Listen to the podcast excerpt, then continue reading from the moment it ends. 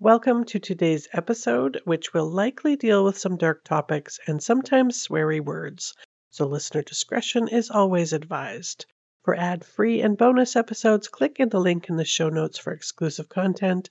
You can support the show at buymeacoffee.com or by giving me a rate, writing a review, or subscribing to future episodes. And with all my marketing blah blah blah out of the way, on with the show. A Million Other Choices is a true crime podcast, and as such, we do discuss some dark topics that might be triggering for some. As you are a true crime listener, I support you in your curiosity. However, having lost a family member to homicide, my message is always to remember not just the victims, but the families and friends left behind, and also the officers, detectives, and prosecutors that work tirelessly for justice. There are links to make monetary donations in the show notes, but more importantly, if you enjoy the podcast, please tell your friends and press that fifth star on your listening platform to help me grow the show. I hope you enjoy the following episode.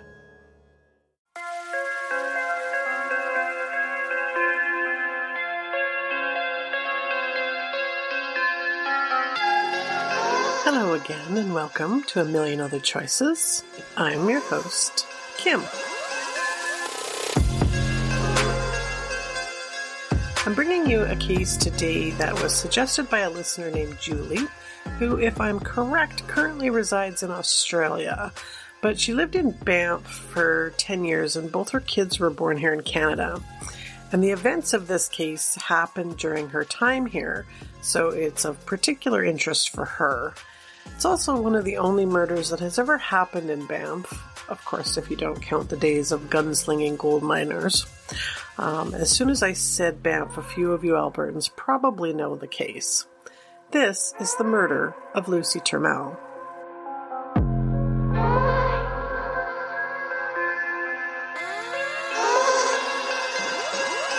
So, as you likely guessed, today we are visiting Banff, Alberta. And if you have never been, let me tell you a little bit about our little gem nestled in the majestic Rocky Mountains. Banff is probably one of our biggest attractions for tourists, at least here in Alberta. It's a resort town. It offers skiing, skidooing, snowshoeing. Um, they have natural hot springs there, all just basically all kinds of winter adventure sports. And in the summer, you can hike, um, bike, quad, horseback riding. It was the first town actually built within a national park, and it gets visitors from all over the globe. And it's actually set at the base of a series of mountains, so it's exceptionally scenic. And lining the main street of Banff is a plethora of souvenir shops, pubs, restaurants, and it can be a bit of a party town at night. Um, Banff is also, of course, home to the Banff Springs Hotel, which is a most luxurious and very grand old hotel that is reportedly haunted, and some say the inspiration behind the Stanley Hotel of The Shining fame. I heard on the news race recently that currently they are having staffing issues there because of the pandemic, because they actually rely on young workers from countries um, particularly like Australia, who come there to work and to, of course, enjoy the grand outdoors for the summer or for the winter. And the actual number of people that live year round and actually call Banff their home is under 10,000 people.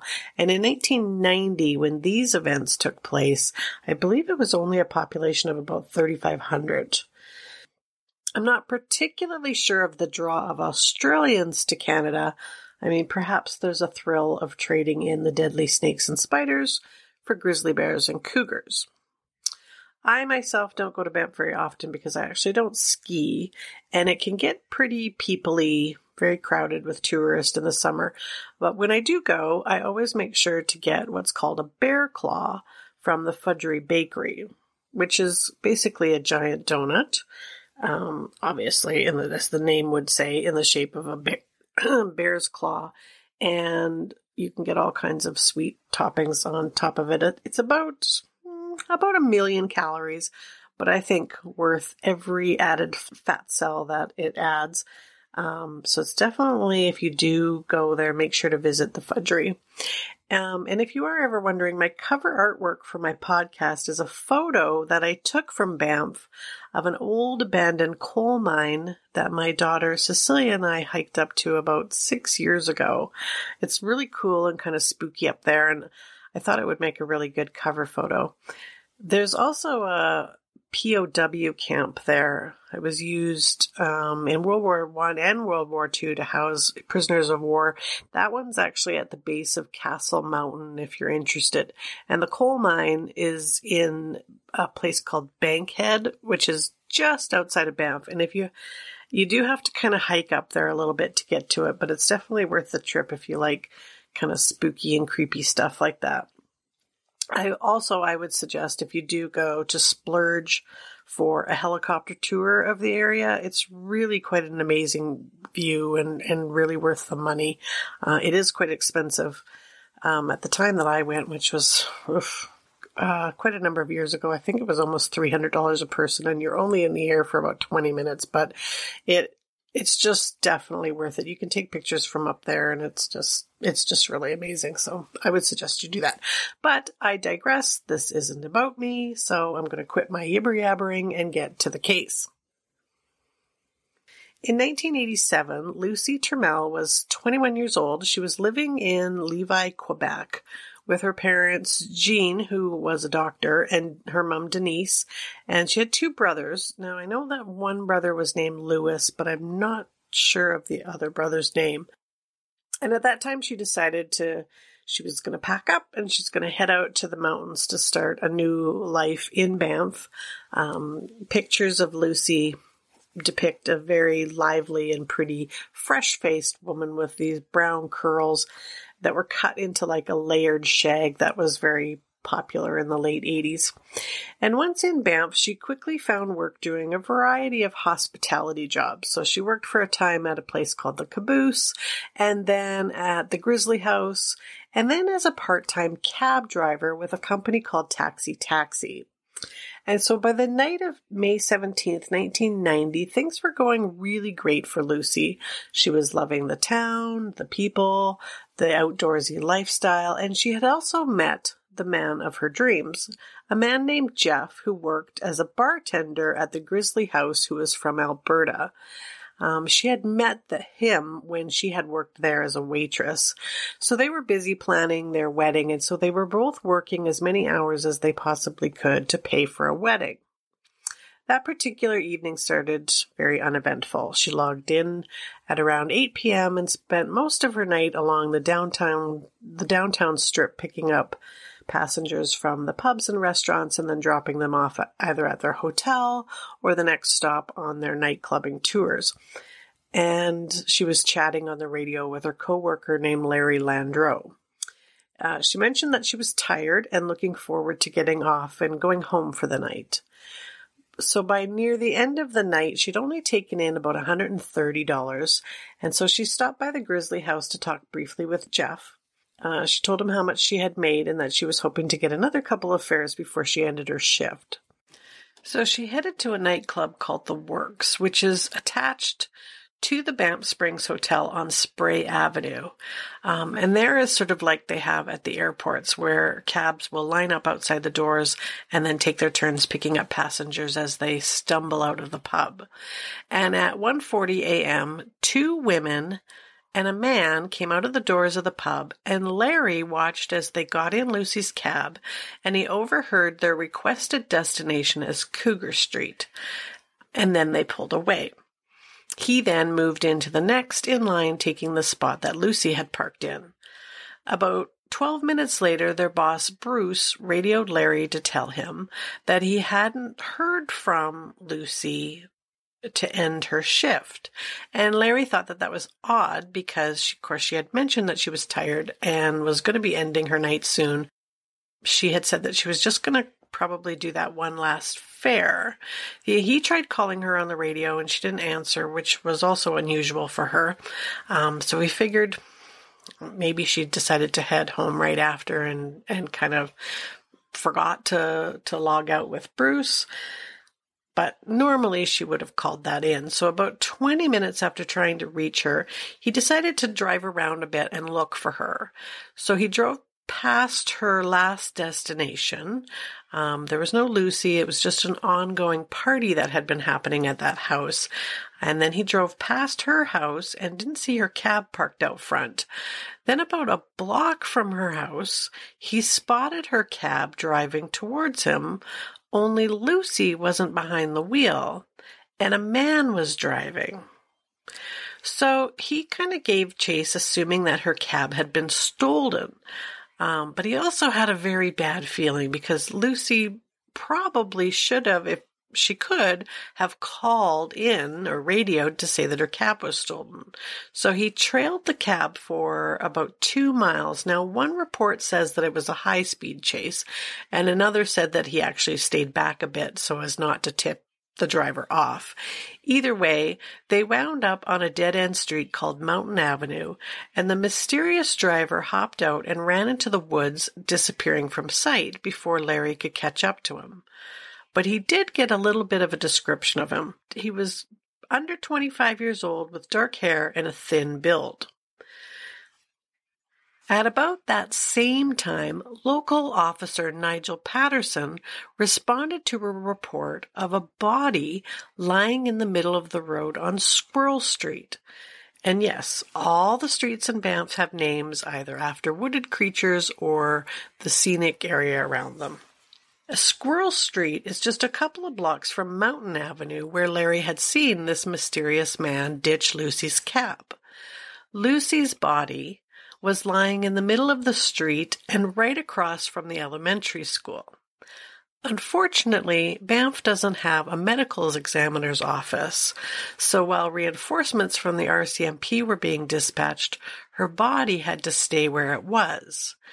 And by the time Detective Doug Morrison of the Calgary RCMP detachment arrived, school children had arrived for their school day and had been shuffled quickly inside and kept away from the windows. Nigel had no choice but to cover her up with a blanket, which of course risks destroying some evidence, but at least prevented the children from being scarred. Lucie, it turned out, had been stabbed 17 times in the neck and face with a number of defensive wounds. There was no evidence of sexual assault. And now I've I've seen the autopsy photos and it was an extremely violent crime. The yellow jacket, which was a signature of taxi taxi employees, was missing, as was her wallet and the $130 in cash that she had made that night. They found blood um, sort of spattered on the dashboard and the steering wheel of her, of her cab, but based on the patterns that it made, it didn't look to be like it was from Lucie's injuries and was likely that of the suspect who had been injured while stabbing Lucie. So they think that she had been attacked outside of the cab and that the perpetrator had then jumped in and then bled on the driver's side of the vehicle while he was fleeing the scene. What they didn't know is if this was someone that had flagged her down on the road or if it was someone that was actually in her cab as a fare. So DNA was relatively new technology in 1990, but they decided to run it on the blood. This definitely appeared to be a rage killing, and they were going to spare no expense in tracking down who had killed Lucie Turmel. So step one was, of course, to try and track down her last fare of the evening. They talked to all of the employees at the works and they said that they had, there had been a party that night on Cougar Street. So they went to that house. Yes, there was a party. No, they don't recall anything or anyone out of the ordinary or the passengers that were described as being the last passengers of Lucie's.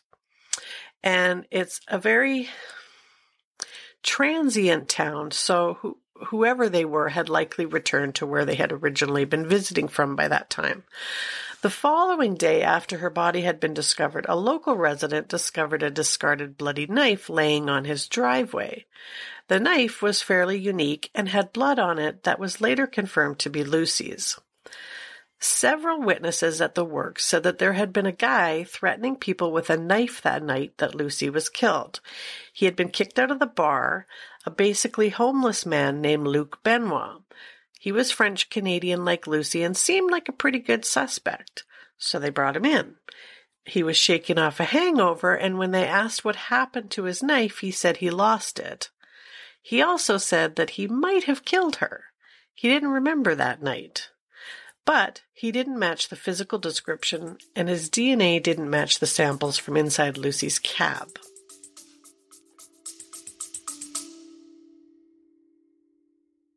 Hi, this is Ross, the host of Smells Like Humans, a show about interesting and quirky human behavior. We bring humor, empathy, and warmth to topics such as relationships, dating, work, self compassion, weddings, phobias, aging parents, travel mishaps, death, and many more. Ever wonder what happens at a cuddle party? We talk about it. Free range kids in restaurants? We've got some thoughts. Bedtime stories for adults? We're on it. Light, fun, unscripted conversation and personal stories. Please join us by clicking the link in the show notes.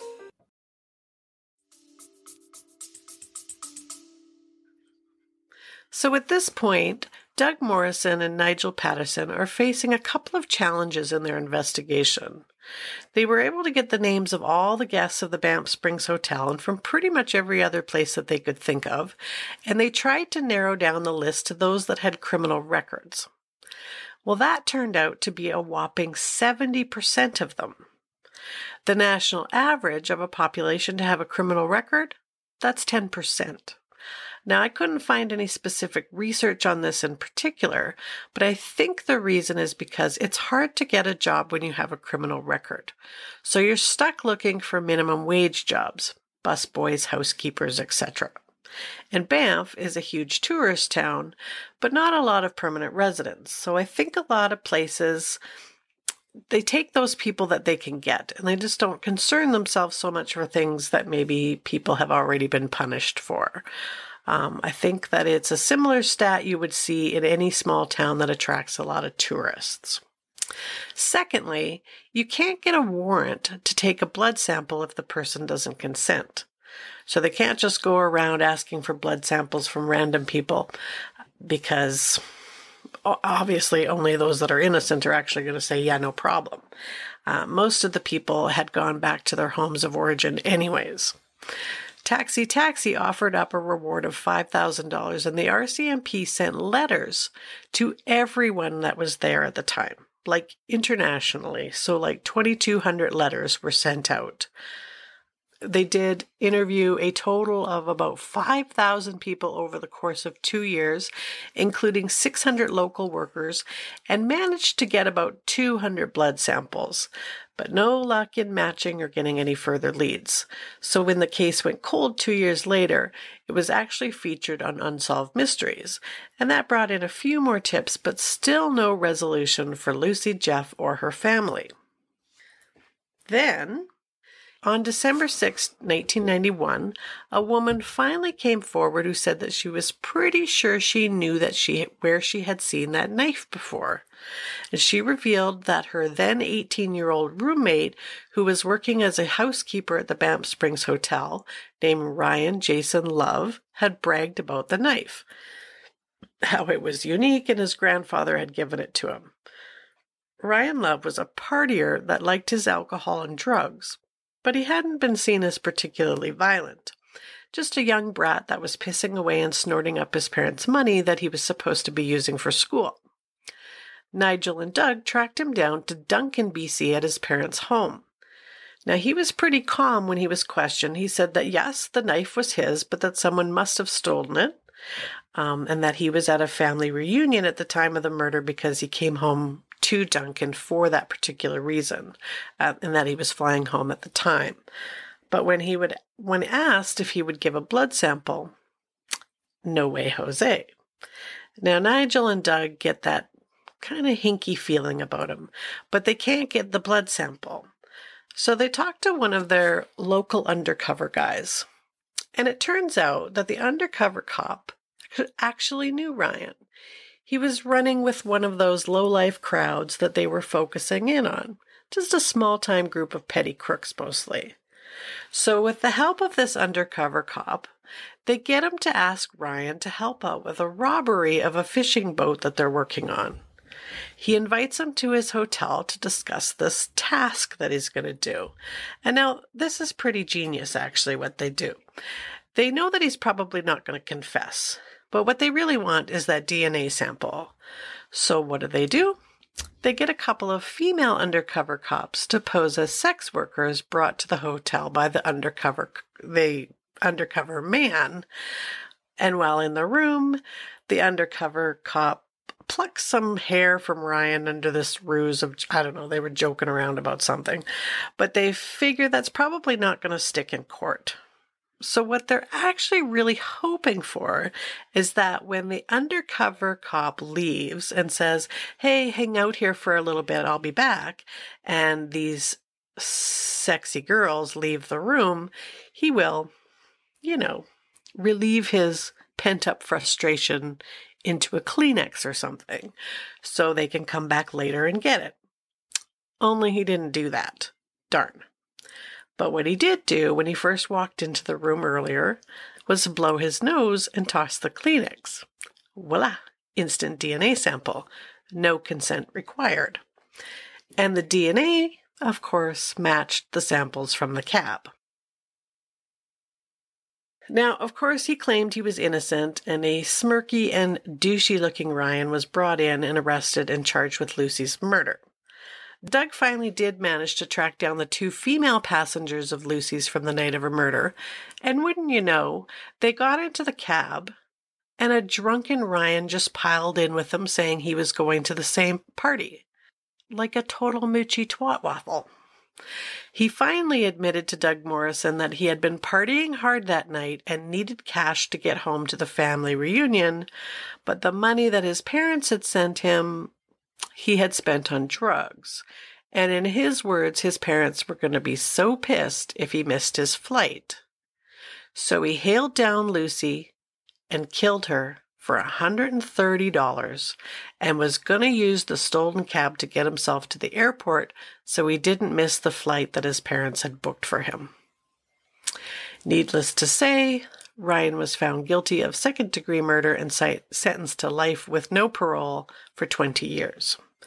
He was 18 when he killed Lucie, 22 when he was sentenced, and after serving six years, he was moved to Victoria's Williams Head Institution, which, of course, is a minimum security with ocean view cottages, as discussed in Ian Gordon's case, the Bonaventure Axe murders. In the year 2000, he said to the National Post, quote, I'm supposed to be punished here, and I think a lot of people might be upset because I'm having the time of my life. He, of course, regretted those words later, said it was taken out of context, and he planned to apologize to her family, which, of course, never happened. Louis Turmel, her brother, said, quote, I wouldn't say we don't care, but we're not waiting for it. How do you apologize for killing someone 20 years later? He didn't show any remorse. It's one of the reasons the judge was hard on him. Even if you say I'm sorry, it doesn't return anybody. End quote. In 2011, he was granted day parole, uh, and then he was given a warning when he was caught drinking at a strip club two months later. He was granted full parole in 2012 at the tender age of 40, uh, and his conditions to stay out of prison is to abstain from drugs and alcohol and to have no contact with Lucie's family, and of course to go to counseling. The parole board wrote at the time, quote, a lifestyle including the abuse of both alcohol and illegal drugs has been identified as a factor that contributed to your offense. Maintaining your sobriety is a key risk management strategy. You have been abstinent since 2005 as confirmed by your urinalysis testing. You are employed and have a strong pro social network pro social support network in the community. You are reported to be aware of your risk factors and to have developed a good relapse prevention plan, which you use in high risk situations. You remain motivated to succeed in the community. At the time of incarceration, the risk factors identified as contributing to this violent criminal offense included substance abuse, personal and emotional issues, and attitude. The current correctional plan no longer lists any risk factors as significant. The rage indicated by trauma to the body of the victim and the efforts you made to conceal your involvement may suggest deeper rooted issues that defy explanation. In a psych assessment, it was written, quote, true character and personality will never be known because there is nothing in your community or prison history that can explain the brutality and prolonged nature of the offense.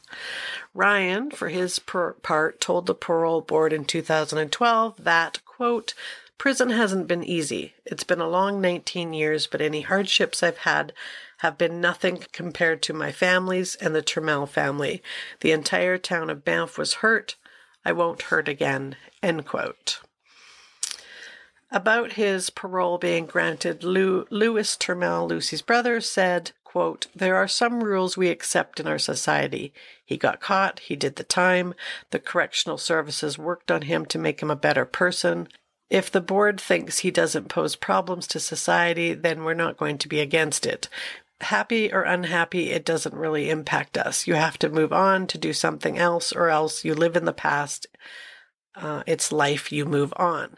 Now, Sherri Zickefoose, who you might remember from the Kimmy Thompson case, said in an article that she wrote called Remorse and Reform that all his words smacked of manipulation on Love's part. She wrote that he claims to have grown up uh, a lot, but there was still no apology, and he admitted to being institutionalized from a social aspect. At the time of Lucie's murder, he, he was a partier and had dropped out of school, was running with a shady crowd, and then immediately to an institution for 20 years. So it's unlikely he is actually fit for proper society. But he was paroled and no one knows where he is now. The law was changed to allow police to get warrants to collect DNA without consent after Lucie's case. That new law was first used in 1995 to convict Marie Lyons, who raped and killed an eight year old in New Brunswick. And according to CBC's The Detectives, taxi drivers are killed on the job twice as often as police officers, more than any other occupation. In fact, according to Carsurance, even recent stats from 2022 say that cab drivers are 30 times more likely to be murdered more than any other occupation. Now, I think they're not considering sex work as an occupation in that stat, but still very frightening. That same website cites that Uber drivers fare better as far as being victims of violent crime, probably because they have the luxury of avoiding certain neighborhoods and not working at night. But even with the app that allows you to select gen- the gender of your driver and wait somewhere safe for it, as a passenger, you don't have the same level of security of background checks on drivers. And that was the senseless and vicious murder of 23 year old Lucie Turmel. Thank you so much to Julie for the suggestion. I would love to come and visit your beautiful country again someday, but you know, snakes. I am so terrified of any snakes, even the harmless ones, uh, and that definitely keeps me from enjoying places like Banff and, of course, Australia to the fullest. I will be back next week from the safety of snakes from my home with another case. Thank you so much for listening.